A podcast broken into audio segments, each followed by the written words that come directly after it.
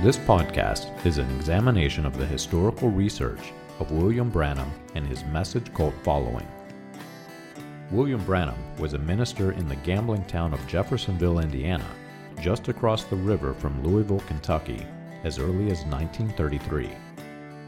He came in contact with the Reverend Roy E. Davis, an official spokesperson for the 1915 Ku Klux Klan and later Imperial Grand Dragon of the Ku Klux Klan. Davis introduced Branham to the Pentecostal faith and the art of faith healing, which would later be introduced into Branham's stage persona as he took his place among the evangelists in the post World War II healing revival. Branham is credited by some as being a catalyst for the Latter Rain movement and Jim Jones of People's Temple. This podcast is not sympathetic to the views of the Ku Klux Klan that William Branham held, but it is disturbing and warrants research. This podcast is an examination of that research. You can find more about this research and other topics on the website william-branham.org. Join us as we turn back the pages of time and examine the controversial issues of William Branham and his message.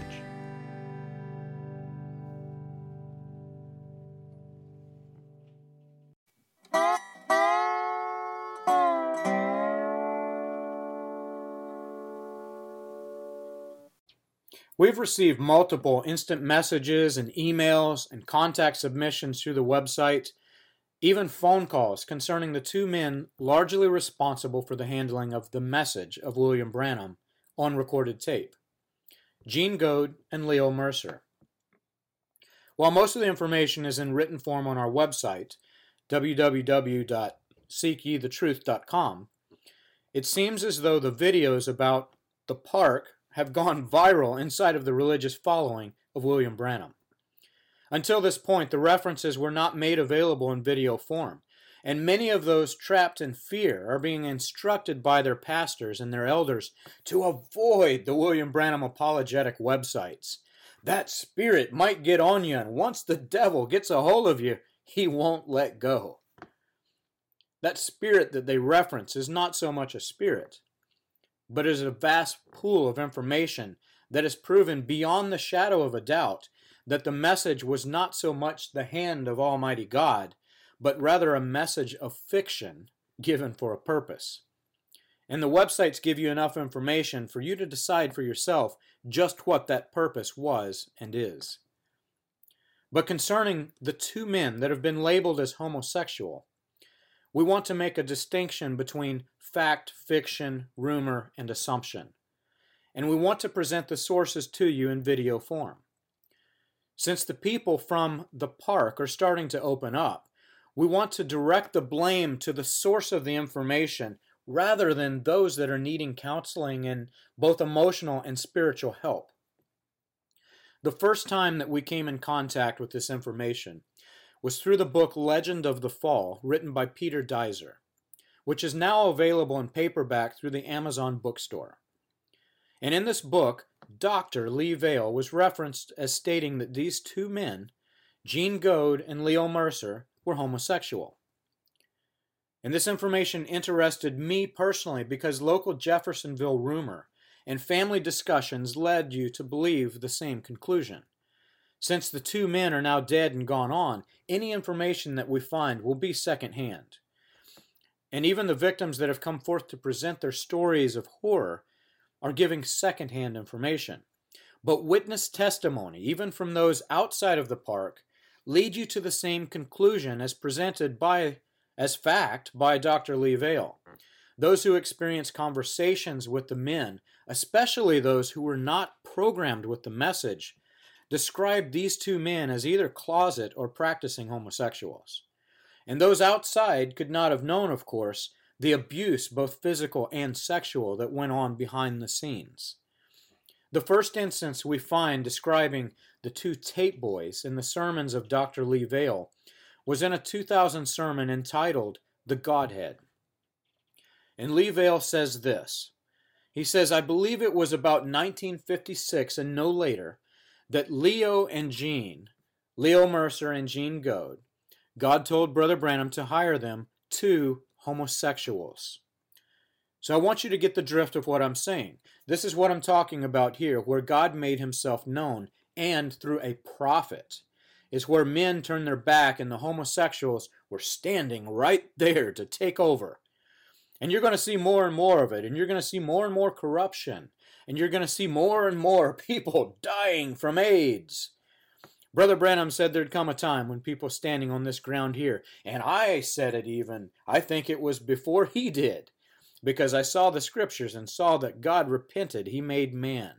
And I looked very closely in the Hebrew to find out what the word repent means, which meant to be sorrowful. And God was very sorrowful concerning the state of man, which he had found himself. So therefore, God did not let the last man suddenly gasp and fall into the ooze and the scum of the universe and gag and die with his last breath.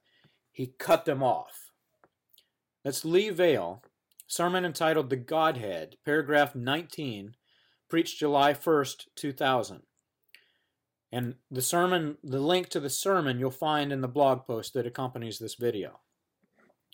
At the time this information was presented to me, I personally had a limited understanding of the scripture, having been programmed by pastors without love for the truth Many scriptures were tangled and cut in my mind, cut out of context.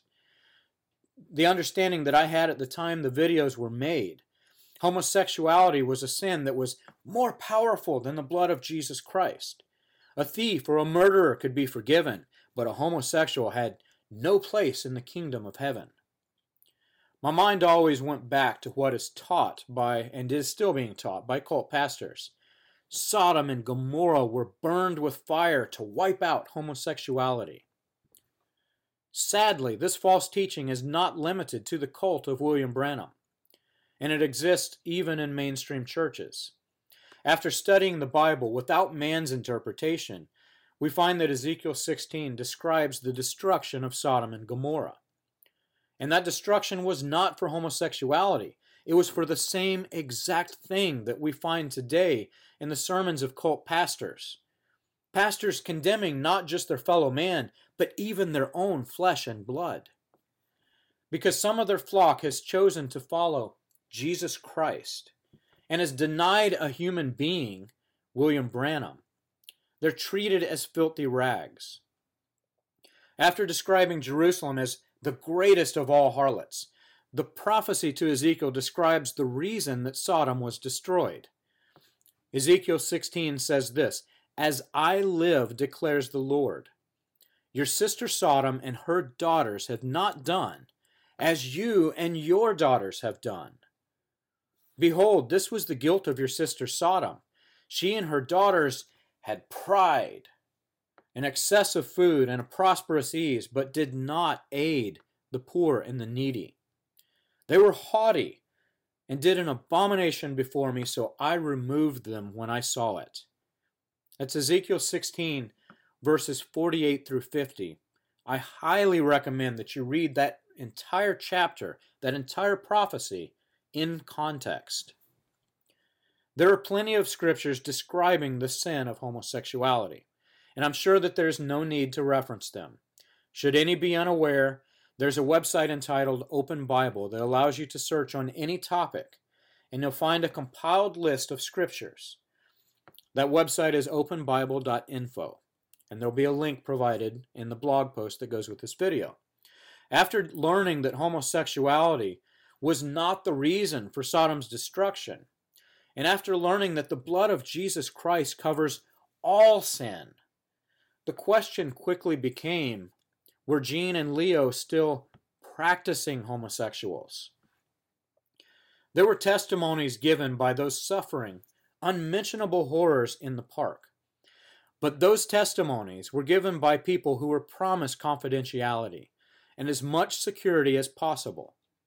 While their testimony is enough to bring a government investigation inside of this religious cult, none of the private testimonies has been presented in public at this time. Our information concerning whether or not Gene and Leo continued to practice homosexuality is based on the statements made by the same respected Dr. Lee Vayle. Since William Branham respected Vayle enough to give him a seemingly fictional title of doctor, we felt that his witness testimony is powerful enough. He says this in a sermon Dr. Lee Vayle. Now, where did Leo and Gene and all those guys get that? Now, they were a couple of perverts. And if you're so mi- miserably perverted physically, I've got an idea your spirit ain't so hot either. Because the Bible said such were some of you, but now you're clean. They were around Brother Branham and never got rid of their homosexual spirit. They're both dead now, and I can say what I want, of course, and not be liable. But the point is, I'm not liable in telling anybody dirty stories. I'm telling you the truth. That sermon index, you'll find it as Dr. Lee Vayle, Stewardship, paragraph 40, preached October 4th, 1997, and you'll find the link that accompanies the post in this video.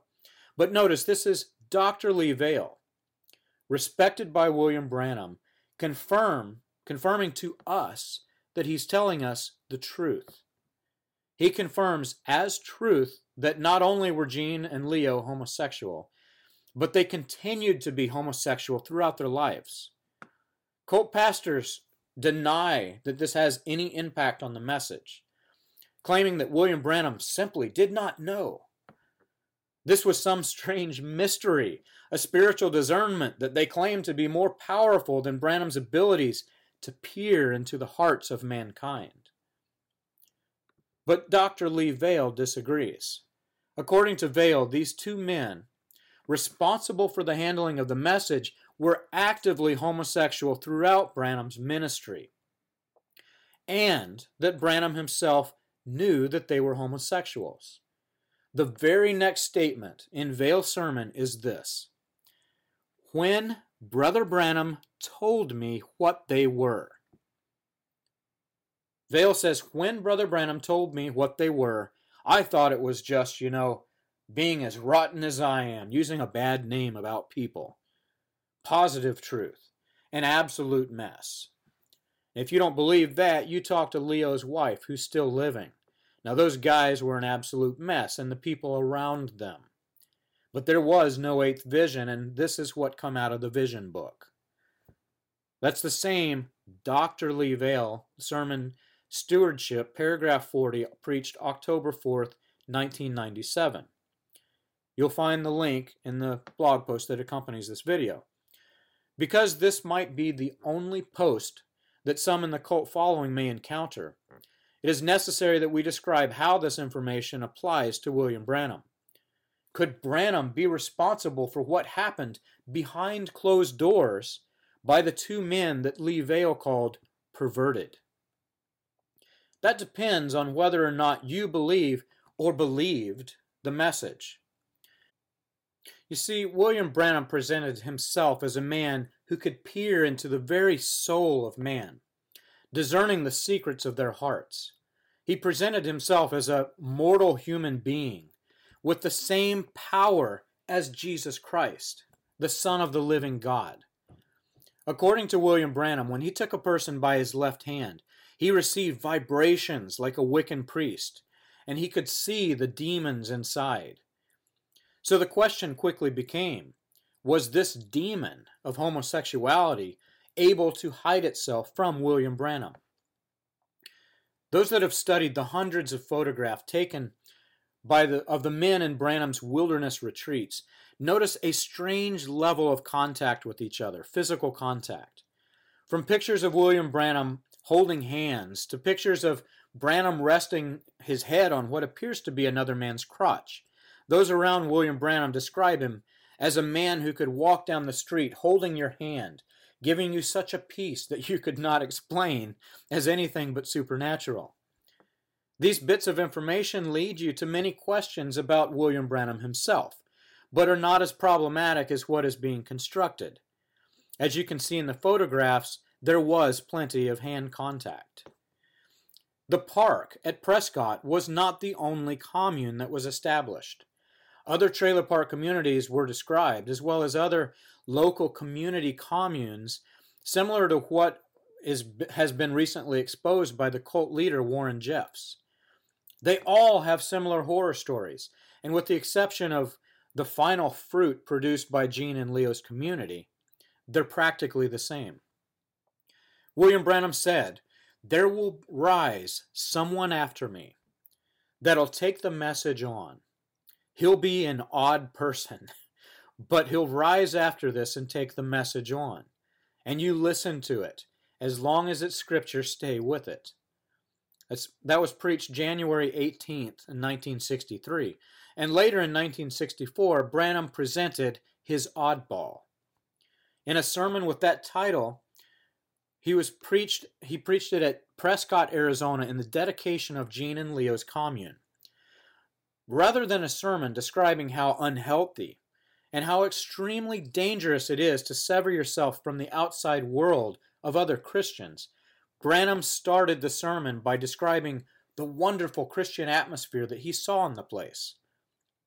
This wonderful Christian atmosphere started invading the private lives of its prisoners not just spiritually, but Gene and Leo's park started invading the sexual intimacy of the flock.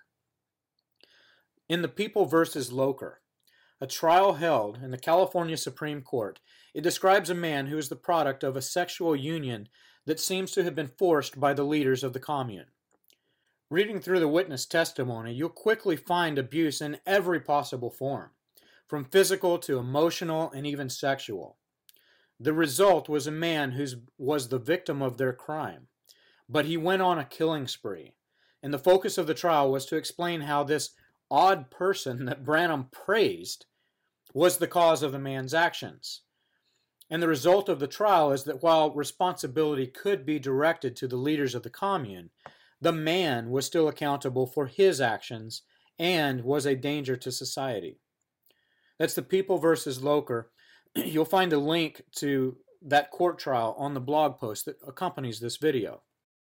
For years, we were told that the glorious power of William Branham was evident in his ministry to know the secrets of our hearts. We were told that there was no error in his sermons, that every word on recorded tape was divinely inspired by God. We were told that it was more accurate than today's newspapers. Now that almost every single aspect of his life stories and most of his extremist teachings have been proven false, pastors are focusing their sermons on the Branham who was just a man. His lies are justified by the sinner in the man. And while his twisted and his false teachings on the Bible are justified by lack of understanding or by progressive revelation. One elder of the religious cult even describes one lie by William Branham as actually true. He claims that William Branham had the ability to time travel back in time to the cloud that was created by the Thor missile detonation. This does not work both ways. We cannot have a sermon that was divinely inspired by God that is full of error. We cannot have twisted scriptures and false teaching that are more accurate than today's newspaper. We cannot have a habitual liar described as a man of God. We cannot have a man who severs himself and his following from all other Christian brothers and sisters being described as a man following God's perfect plan. Proverbs 6 says this there are six things that the Lord hates, seven that are an abomination to him haughty eyes, a lying tongue, hands that shed innocent blood, a heart that devises wicked plans, feet that make haste to run to evil, and a false witness who breathes out lies, and the one who sows discord among brothers. That's Proverbs 6, verses 16 through 19.